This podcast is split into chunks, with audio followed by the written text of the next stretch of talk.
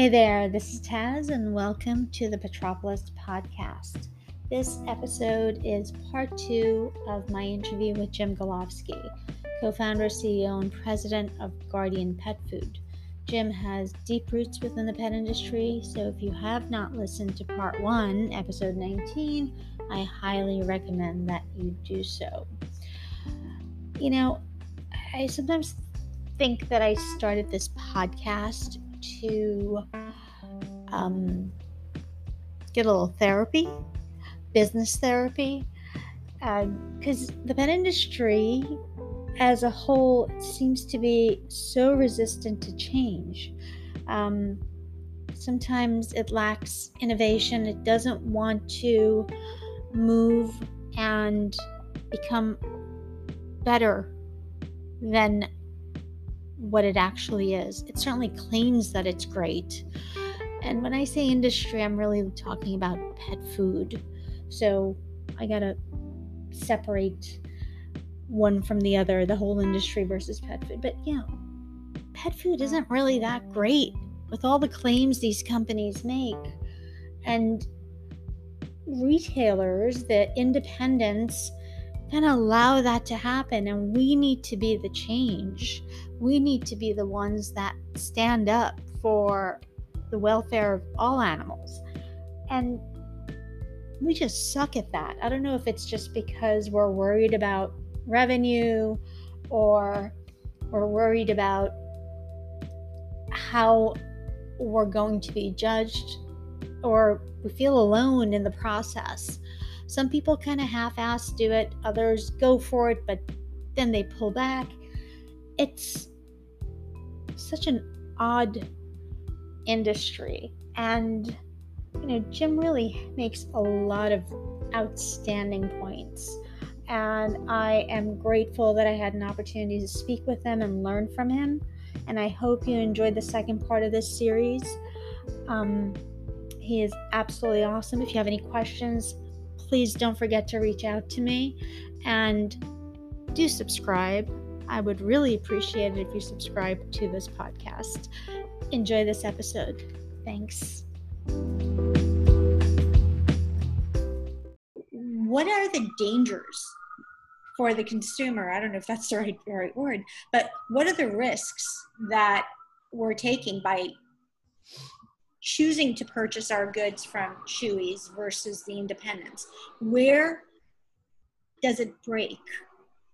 Yeah, I, I think um, there's there's a lot of dangers for everybody on it. So uh, from an independent retailer, I think it's dangerous to try to compete on price. Um, you know, you it's it's easy to sell it for the same price. It's not easy to keep the same cost structure as them. And even if you could, you know they're losing money every day. So you, if you win that customer, you've lost the financial battle. Um, you know, it doesn't doesn't make any sense. Um, so by by trying to chase Chewy with price, you're setting yourself up for failure. Um, by offering curbside pickup, I understand the COVID, and and sometimes that's a requirement. But if your store is open, um, you you have to try to get expandable consumption. Mm-hmm. That's what Chewy's going after, whether it's throwing in treats or supplies or prescription medications or things like that. You have to expand that market basket. If all you're doing is saying, hey, come to my store, I'll meet you outside, I'll give you the same sixty-seven dollars price that Chewy charges, thank you. How long do you think it's going to take for that consumer to go, why am I even getting in my car and going there? If I'm paying right. the same dollar, I'll just have them deliver it. So, so they do that. And and they lose out on the opportunity to to talk to you as the owner or your employees who you've selected to work with them. I mean, there, there's an independent here that it's great. Jillian and Shelby, they you know they know every single pet that comes in. They know the owners. They you know they talk to them. That's fantastic. Like, people like that. Mm-hmm. Um, I mean, one of the reasons why people go to veterinary practices that are like that three to five veterinarian range is because they get to know them. Right. And and they have that. Like, people people do long to have conversations. Um, it's not just about watching a video on what ingredients are in the pet food. It's not, it's, it goes back to the, geez, my dog had diarrhea, or my dog has been sniffing around doing this, that, or the other thing. What do you guys know about that, or what do you think? So if if independent retailers try to fight on price, they're going to lose. Um, the big part, like I said earlier, is looking for the weakness, looking for that exposed nerve on Chewy and then exploiting it at the independent retailers. So in the article, I made the comment of, if if I think my future as an independent retailer is all about Blue Buffalo or uh, Purina, I'm sadly mistaken, because mm-hmm. while those are great products, they are more commoditized than anything. Right. So my my better opportunity would be to say, hey, let's look at somebody else, Guardian or Farmina, or somebody that's not available in different locations, so that I'm not faced with price pressure and mm-hmm. margin pressure, something that requires education.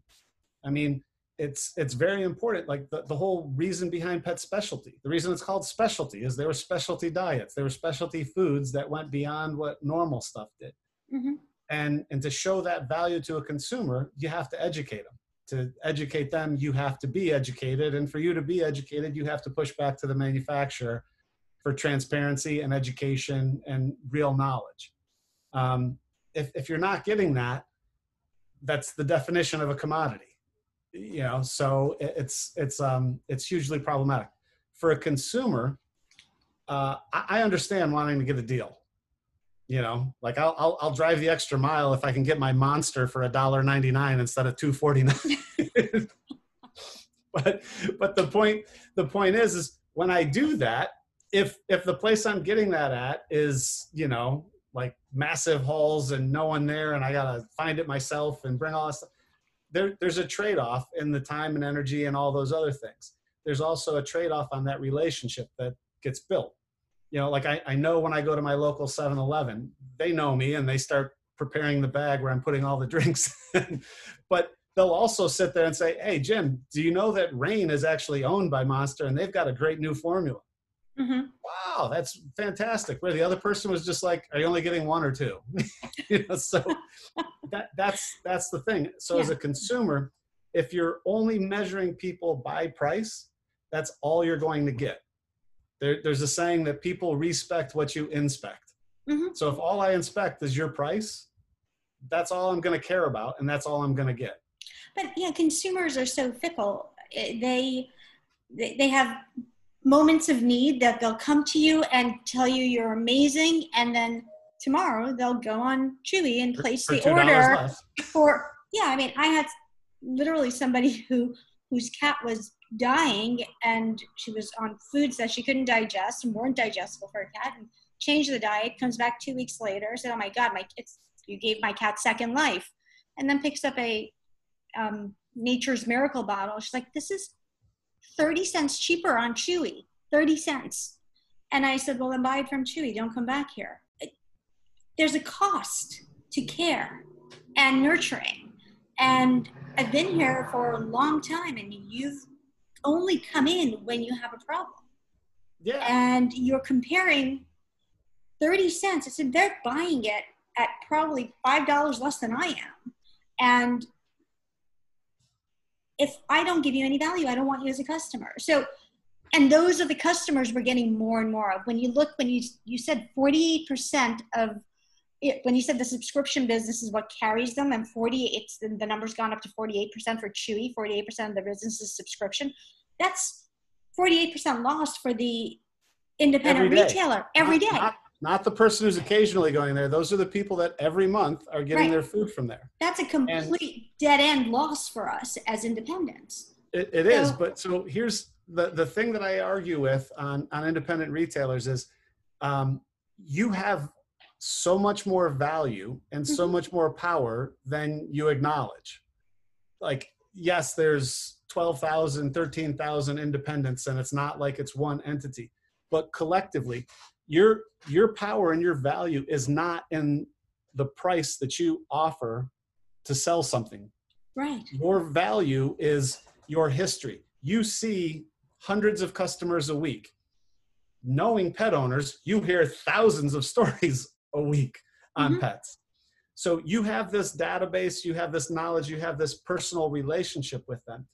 the the people that are coming in and, you know, will ask something and then disappear for the thirty cents or the two dollars, mm-hmm. those aren't the customers. No. You know, because th- those are the ones that are transactional at best, and that's up to you if you want to, you know, cut them a discount. But cutting a transactional customer a three dollar discount when they buy it versus marking down your product three dollars every day is different. It's Very. It's not price gouging, but what you have to find value in is your knowledge and your experience and your expertise. So again, if you're just selling on price, it's a losing proposition. Uh, there was a guy that was a very big uh, econ guy in the pet industry, and it was it was the most wonderful thing I had ever heard. It stuck with me now twenty years. He was like, pricing is determined by the stupidest person in the room. He's also the guy that said you can't buy for a dollar and sell for ninety-nine cents and make it up on volume. His name was Al Bates. He was a great, like, those things have stuck with me for two decades now. Um, and it's it's true. I mean, you by by choosing to sell a product for sixty-seven dollars versus seventy-two dollars is not being greedy. It's not price gouging. It's knowing your value. So, like, yeah, you can go and you could order online and it could come to you, and that's convenience. But again, if you're about convenience and price, have at it. They'll, they'll be more than happy to service you. But if you want to know about new products, you want to know about nutrition, you want to know about anything else that comes into it, you'll come here. And, and it's okay to spend that extra dollar, two dollars, three dollars, whatever. And, and it's an appreciation, not that they're paying three dollars more or thirty cents more for Nature's Miracle. Mm-hmm. It's the appreciation that what you have here, this location, a spot for me to come talk and for other people to collectively gather and discuss these things is of value to me. Mm-hmm. But if all we focus in on price, then all that stuff disappears, yeah. which is why the, the need to find brands that are exclusive to independent is critical. You know, it, look, manufacturers are going to be whores for the money. Uh, there's You're no right. doubt about it. You're right. If, if someone comes up to him and says, I'm going to, like, it was, first it was PetSmart mm-hmm. and Petco. I can give you distribution into fourteen hundred stores tomorrow. Okay, that's great. I'll take it. But I need twelve margin points additional from what mm-hmm. you are offering. Oh, okay. Well, and then you do the math, and of course yeah. it works. But if it doesn't work for PetSmart, you're out within a year. Yeah. And then you can never get back. Or if you do, you have to come up with some knockoff, you know, Baby Blue uh, mm-hmm. or, or something like that. Um, so, you know, those are those are the issues that that independent is faced with. And for a consumer, um, if if you go to a place that's all about volume, they might think, or you might think they have customer service, but you don't. I mean, that's that's a shtick to get more sales, more volume, more stuff pushed through. And and it's one of those bits where, like, I don't know, it, it, they're, they're selling millions and millions of bags. And, and at the end of the day, that's what they care about and the right. data they collect. Mm-hmm. They don't know, like they, they can't possibly know four million consumers and their six point seven million pets or whatever the, the number is. They can't possibly know that. They don't know different aspects that you do. So from a consumer standpoint, if you don't support the people that are there for you, they won't be. They won't be. As far as the independents go, what do we need to know to really come out and be on top and get the consumers in? Or is it really up to the independent? Is it Is it up to the pet industry as a whole to change the way things work? Because I think the independents on their own feel like they're working alone all the time. And yeah. the pet industry as a whole, but, you know, when you say the the um, the distributors had a huge hand in getting Chewy, the customer base they have now. And then I look at programs like Endless Aisle. What data is Endless Aisle co- collecting? And they're going right to... Um, yeah, they're going right to my customers. They're taking the information from the independent retailer and going right to my customers. Where does that go later on? Do I trust my distributors when they already screwed me when it came down to treat? Who do independent retailers trust? And I know it's a big mouthful, but do we really, are we going to change the way the consumer looks at pet and independence and their value? It, it, does it only happen when the animal gets sick or they're in need? Or do they think Doctor Google is going to come around? All right, I just asked you forty questions, Jim. That, Take that's it away. All right. I'm, I'm, you know, I'm going to answer the one I want. I know. You're going to answer them all, but it's going to be in different layers. So go ahead. So here's, um, when, for an independent retailer, um, I think the the best thing to do is to go back in time, not to try to repeat that, but to understand what was the origin of it. The, the origin of pet specialty in the eighties, late seventies, early eighties, um, was because there was nutritional need. People no longer wanted to feed corn first and things like that. So the supermarket like, brands, the supermarket brands. Yeah, yeah. They didn't want to sell them. So Iams, Neutro, Eukanuba, all those guys, Hills, they all came out and were like, I don't want to sell there because of their margin structure. I don't want to do that because of the education. So again, that's, that was the genesis of pet specialty. So if you stop there, because just like everything else, things start to diverge and go off on their own little atmosphere, their own rotations and stuff.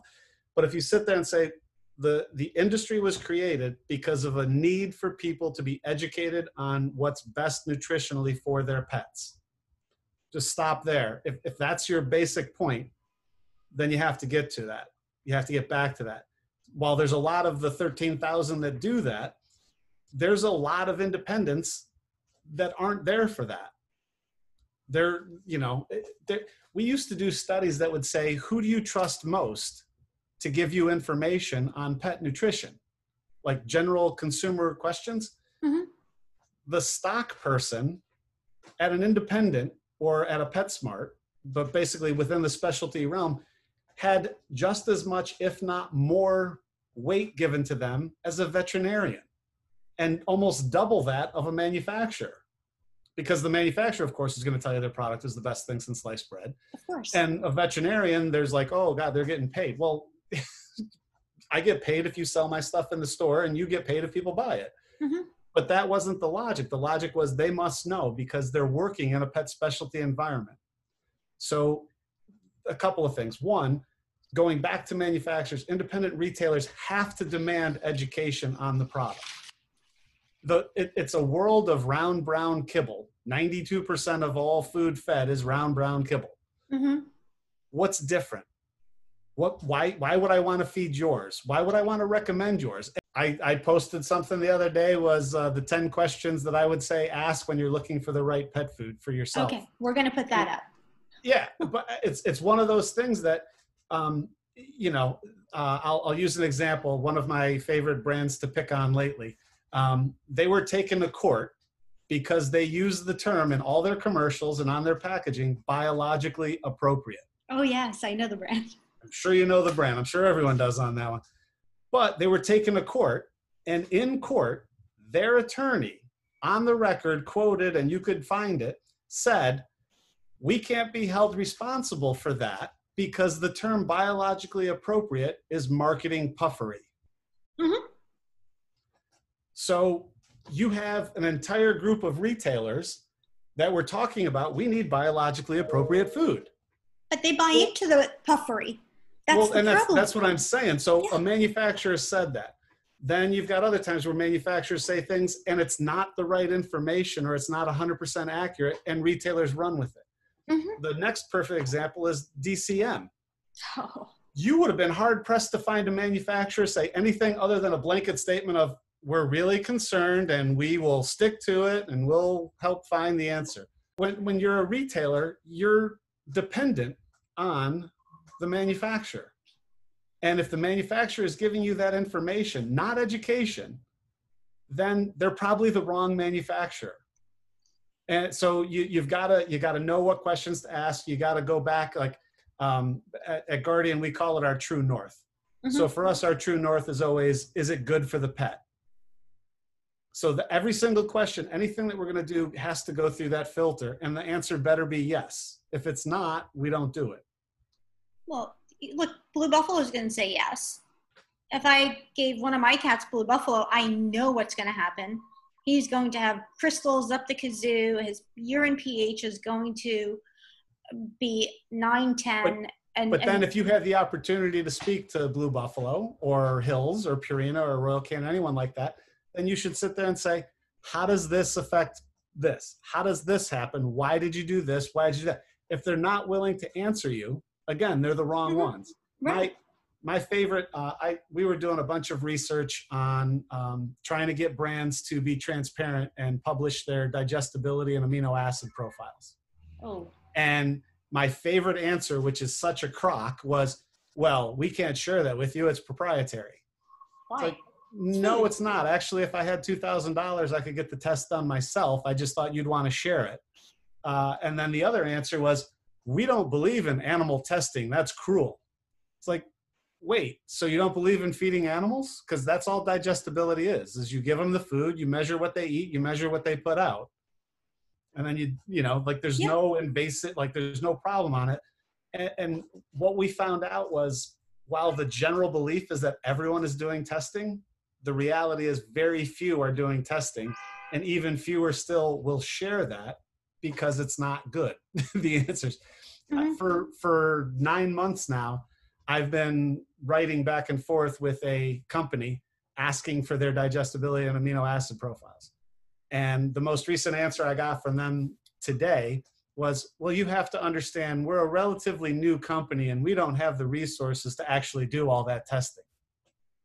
It was like, hmm, I'm thinking in the back of my head, there's two of us and it's not about money or resources or time. It's about doing the right thing.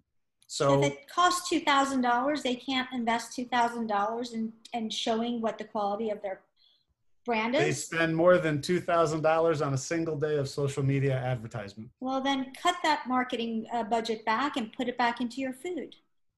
If I say that, I'm just a, I'm just a jealous, I'm just a jealous competitor. Right, if but that's where the retailer, consumer, but that's where the consumer and the retailers come in. But consumers believe everything you put out there, and this is where the retailers are kind of screwed up because they just want to make the money now and they don't consider the future of their business and the future of this industry as a whole. That's where the problem is with the indies. Yeah, there's very few of us who actually give a shit about the future of this industry. Yeah. I love this industry, but we're diminishing it by allowing this commoditized way of running it and the shit out there in the market. So if we don't come together, we're going to diminish our ability to support ourselves, feed our kids. You know, it, it, it's our own fault. And it, it turns out to be, um, you know, an immediate, um, the the immediate urgent or the urgency of the emergency is there. Mm-hmm. Like, you know, independents lost an unbelievable amount of money on the D C M issue. Right. When I talked about that huge shift of money, that came out of independence because everybody was told by their veterinarians and such that they needed to go back to Purina, Hills, Royal Canin, one of the big four, Wasava companies, all that stuff. Mm-hmm. They failed to mention that Hills killed lots of animals with the vitamin D problem. Right. Um, they failed to mention all that stuff, and, and they just kind of went back to one, one piece. All the business that left independence meant less foot traffic, less dollar, less revenue. Those brands that I mentioned were all available on Chewy and Amazon. The mm-hmm. difference was Amazon chose to focus on human products and health-related products because of COVID, so Chewy flourished. And they, their current share of the total pet space market, they weren't projected to hit that until twenty twenty-four. Get the hell out of here. Yeah. Holy so, shit. So you've got all that. So independents lost all those sales during COVID. Then people start pushing back. Ryan, our co-founder, did mm-hmm. lots of stuff. He spoke at V M X. He did all sorts of things like that. And, and you know, started like there was there was a little bit more momentum, people going, hey, you know, it, it's not specifically related to this. There's something going on, but it's not what they're saying. And just as people started to get their noses close to break even with the water, mm-hmm. COVID. Right. And now you can't travel, you can't get out. There's fear of that one. So more people went to Chewy uh, and, and started doing that. And for both instances, what have manufacturers done? You know, when we were trying to get distribution after uh, after global, mm-hmm. and you know, once COVID hit, people came back. The distributors, and a bunch of distributors, said it's going to be really difficult to launch a new brand. Yeah, and we were like, but this is exactly when you need to, because we're not selling anywhere else, mm-hmm. and this will draw people in or get them there, and there's all sorts of benefits to it. No, no, it's like, do you even physically distribute Royal Canin, Hills, Purina? No. Okay, well, all the A R issues that a distributor had from D C M, because if, if you think it, if it impacted a, a independent retailer, two thousand dollars, let's just throw that number out there. They have three thousand customers. So if all of them hit two thousand dollars, mm-hmm. that is a nightmare scenario for a distributor. So now they got to find someplace oh, yeah. else to go.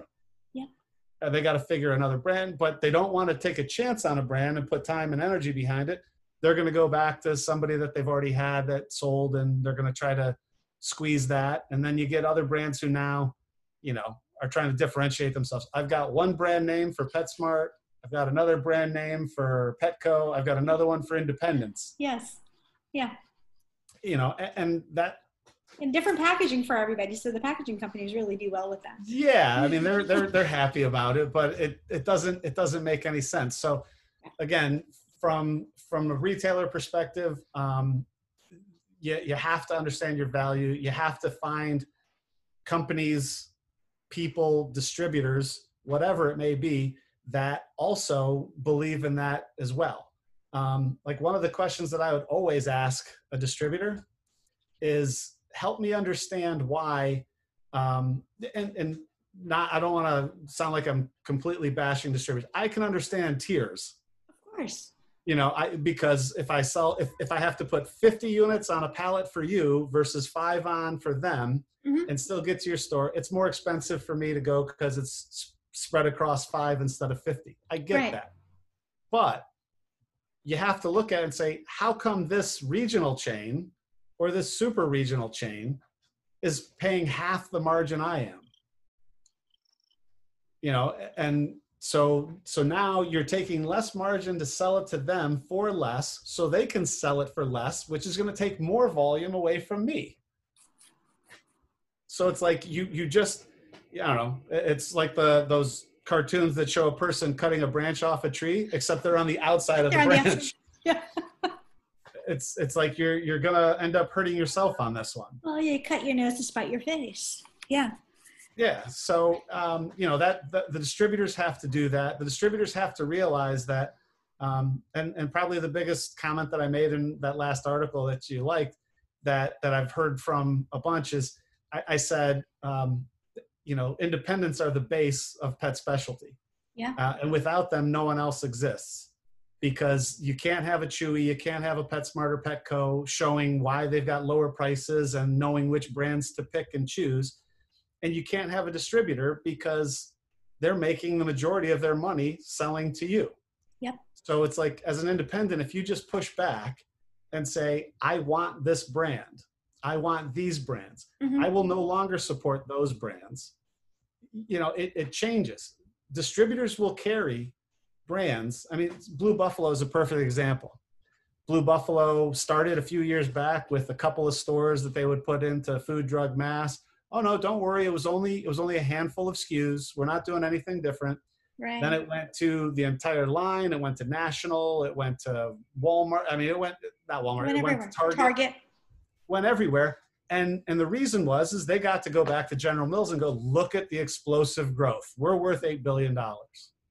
And they got it. Mm-hmm. Now, if you're sold everywhere, including seven of the top ten items online, mm-hmm. why would you sell it at your retail store instead of using instead of using your knowledge, your expertise, and all that to tell someone why they would want to switch the diet? So I carry one brand that's very general. Um, and I carry to bring people in. I did, rather. It's no longer... Uh, no longer there. I had to bring people in. I'm going, I'm backwards in my time. It's about ten years now, ten years ago. And it was to bring people in so you could get them to a different place. So when I first opened fifteen years ago, that you had to carry some of the, you know, more popular brands, but we didn't have a, the Chewies and the Amazons. We didn't have the web the way it is now, web sales the way it is now.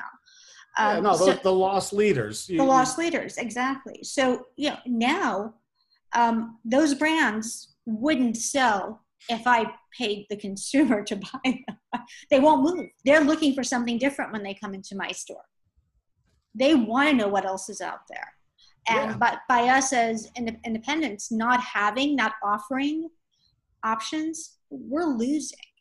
Yeah, and, and sometimes, you know, most most independent retailers will have a primary distributor that does about seventy, eighty percent of their volume, and then a second one or maybe even a third one to do the balance on, on some particular items.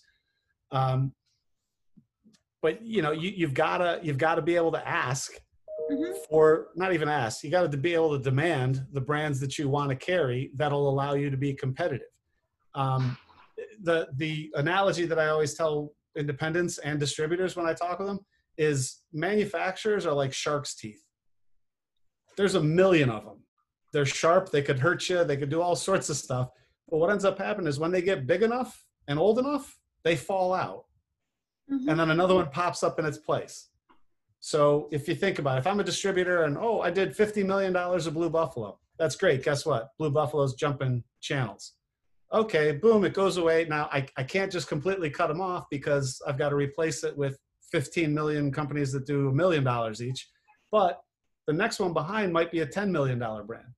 So now as a distributor, I'm going to put all my energy and focus into that ten million dollars brand to try to grow them to the fifty that I just saw go away. Meanwhile, I'll still hold on to that brand and milk it for all it's worth as long as I can. Mm-hmm. Now when that brand gets to fifteen million. Oh, they get sucked away to go to a national account. All right. So that's not as bad as going cross channel, but you know, and then there's another one and another one and another right, one. Right, right, right. So like somewhere in there, like Guardian, we're the one that just broke out of the gum line. We're like way down, like just starting to come out. Um, you know, and, and you can't, you can't blame the manufacturers that are trying to find value and, and sell that. But at the same time, what's important is, is to think about that analogy. Like that's, it's natural. That's going to happen. At some point, someone's going to make too sweet of an offer to too much money for too little that they're going to get in return for it.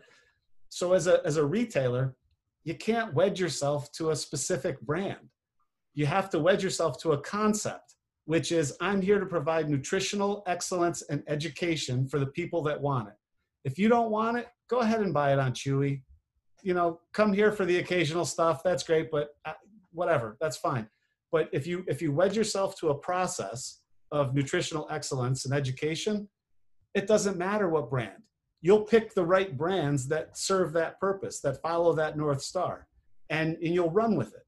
And eventually, most likely, they'll switch out, they'll jump over, they'll get bought out. Any number of things will happen. But you're still doing the same thing of nutritional excellence and knowledge, and you're looking for those other brands that can support that, because the brands that support it also support your mission and your philosophy. If if you do that as an independent, it's it's not easy, you know. Yeah, is it is it wonderful to have ten dollars of gross revenue? Uh, sure, but if you're only making fifty cents on that one versus making a dollar on five dollars of gross revenue, what would you rather have? Mm-hmm. I mean, it's it's not a race to like, woohoo, I, I sold the most. Yeah, but you also, like Chewy sold five billion dollars, but they lost two hundred fifty-nine million dollars. I mean, that's, that's insane. It's puffery. We're believing everything. I mean, just if, I don't even know. I'm I'm going to pull out my calculator here. So if I do my two hundred fifty-nine million dollars that they lost, and okay. I divide by thirteen thousand retailers, uh-huh. independent retailers, it's almost twenty grand per independent retailer that they lost. That sucks. Huh? That sucks. Independent, not Petco, not PetSmart, Indies. Just independents. Think about that, five, folks. Five Think about billion, that. Five billion dollars divided by thirteen thousand is three hundred eighty-five thousand dollars. So, so they've got three hundred eighty-five thousand dollars of sales per independent. Mm-hmm. Uh, and their losses would just be the same as if they turned around and gave each one of those thirteen thousand independents twenty grand. And our distributors are losing money now for, for the uh, sins they committed early on. Yeah, yeah. I mean, it's it's uh don't shit where you eat. It's a vicious cycle that, you know, um, another another mentor of mine from Purina had a saying that I loved, which was like, ooh, that's an ugly situation, Jim, but what you got to realize is sometimes you got to grab the bull by the horns and face the situation. Oh, man. So, okay, we're going to, I want you to, an ending thought. So what bull's horns should independents be grabbing at this moment? Again, you have Just, to realize. I mean, simplify yeah, it for me. You have to realize you, you, you can't and you ought not try to compete on price. You have to understand the value that you provide, like the true value. Um, again, if it's if it's transactional and the person who's going to come in and whatever, their dog just threw up all over the place and they're going to spend the extra thirty cents on Nature's Miracle in your store but not buy it again, mm-hmm. fine, whatever, we'll take the sale, but that's like neither here nor there. Right. What you want to do is you want someone to sit there and go, hey, I'm not sure, but this is what's going on with my pet. Have you ever heard anything like that? Have you seen that? Oh, right. Let me do this. Let me do that. And and again, it's it's not about greed, but it's like, you might want to try this. You might want to look at this. You're a store. Your customer service is going to be the same thing. Try it. If if they don't like the food, bring it back. We'll find another food for you. But it's it's just like it's. It's a reframing of your expectations. If you're expecting to sell a million dollars instead of, and, and you know, one hundred thousand in profit, or sell five million, you know, with one hundred twenty-five thousand in profit, which one is better? And that's, I have that conversation all the time about margin. Mm-hmm. We're so stuck in margin percentages that we lose sight of the actual dollars. You know, if, if a brand, if you could sell a brand that's got a higher price point is only making you thirty-five percent, mm-hmm. but that's actually like eight dollars, that's a hell of a lot better than a brand that's making you fifty percent that's only making you six bucks. Yes, that certainly is. Because that so, brand you can also get on Chewy. And you yeah. may not be making that six bucks in well, the long that, run. But that's the that's the part is like you, you just, you have to reframe your expectations, know your worth, and know your customer. Right. You know, like we... The last story I'll tell you about Guardian is uh, we had we had a very large retailer um, mm-hmm. say to us, you know, I would love to do this. You've got a great product. It's wonderful. I could see it selling like crazy up here. Um, this is the price we want to pay for it. And we were like, no. Like, what do you mean? And we're like, we, we can't lower the price to that level because, one, we're not taking the same sort of profit that everyone else is doing. Mm-hmm. We've tried to keep the price where we can. And for you to sell it at that price, basically you're trying to sell it for just a little bit more than kibble. And at the end of the day, we know our value. We literally kick the crap out of kibble is our tagline. Mm-hmm. So we know that we have that value. So why am I going to charge the same price as kibble to you? Like all that says to you and to the broader audience is we're just in a different form, but we're the same as them. And we're not. I mean, when you compare us to other foods in the freeze-dried, fresh, frozen category, we're actually less on a cost per day feeding basis. And we did that intentionally. If we took the same margins as everyone else and the same dollar profits as everyone else, we'd be much higher. But we said, pets first. It doesn't matter how good of a product I have if no one buys it, if they can't afford it or they can't feed it. So it's it's the I'm, I'm trying to practice what I preach and say, if you're an independent retailer, you got to do that. Know your value, know your customer. You can take the ones who aren't that, but only in a transactional way. Mm-hmm. Other than that, like there are some customers that just aren't worth it. It's true. It's so true. And that's yeah, the bull by the horns because everyone wants to sell to everyone. Everyone, yeah. And yeah, independent retailers, the ones that are going to survive are the ones that will set themselves apart from others, that will be the educators instead of just existing and having the same old, same old. You gotta, you have to educate your staff. You yeah. have to teach. And if it doesn't start from the owners down, then, I mean, you're constantly gonna be in this catch up state. You know, you're constantly trying to catch up and again, playing with margins. Yeah, I, I, one of the things from an education, I was just talking to our, one of our folks, um, they were asking about feeding guidelines. right? And like uh, the the caloric requirements. So I, I gave them ten websites of competitors. I said, here's all their caloric feeding guidelines. In every single one, put you've got a twenty-five pound active dog. If they ask for breed, make sure it's the same breed across the whole thing. It's like, okay. And then when it came out, every single result was different. Of course. And and it's like some of them were different because they tried to customize it to their product. Mm-hmm. Um, others were just taking wild things in or not to, to come up with the numbers. And it was just like, Uh, when, when you ask for manufacturers for knowledge, for education, ask them for the broader part first, and then the specifics on their product on how it delivers that. Because, you know, if, if all I do is tell you about my product, well, shit, I, I'm the manufacturer. I better think it's great. I better know how to tell you to buy that. But if I can tell you what the broader aspect of it is, if I can tell you what my limiting amino acid is versus the other ones, that's that's different. Then you've got an educated consumer, you've got an educated retailer, and that's important. Uh, Ryan Ryan Yamka did a program for a while. He, he's on pet food industry dot com, mm-hmm. does his debunking pet food myths and misconceptions. Yep. And he also did a segment that was Dive Deeper. And he provided a bunch of information, but if you've noticed on, on both his LinkedIn articles and mine and our blogs and stuff, we've started putting hyperlinks in and we've started putting citations to the research because we want people, don't take our word for it. We would, we would expect you to think that we're biased, but take a look, drive down, dig deeper, look at the citations, look at the reports yourself, come up with your own questions, and we're more than happy to answer it. You don't ever have to ask us a question about our product. We'll answer it in general. Because when you know that, you'll see that we're pets first, and that's what we're doing. Well, Jim, I think a lot of people have stopped reading, and I think that's why this platform is important. Kind of tooting my I own horn. You were going to say they've stopped listening. It's been long. No, I think they're going to keep listening to this. But I think uh, people have stopped reading, and um, having the ability to listen and get information through listening is going to be very important. So I'd like to have you on again where you can go off. No, then we could do sure. Af- we could do AFCO and N R C in, in depth. Um, that one's a big one.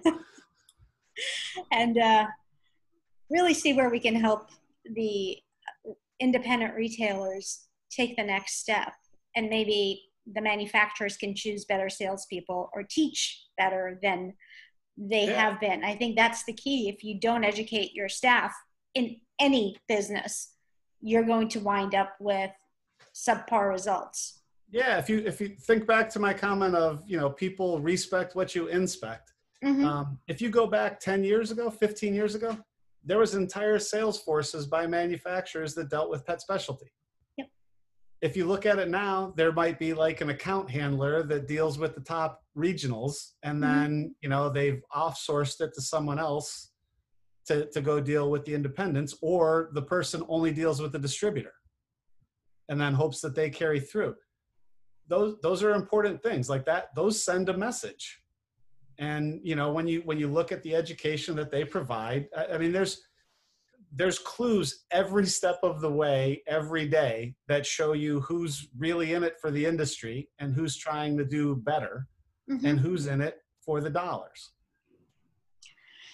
Oh, and in the end, it always seems like the dollars win, but we need to bring about some change. They, they do. I'll, I'll use that. I'll use that uh, Mister Rogers thing. Always look around. You'll always find helpers. They're always there. You just got to look. We're going to leave on that note. Thank you. No problem.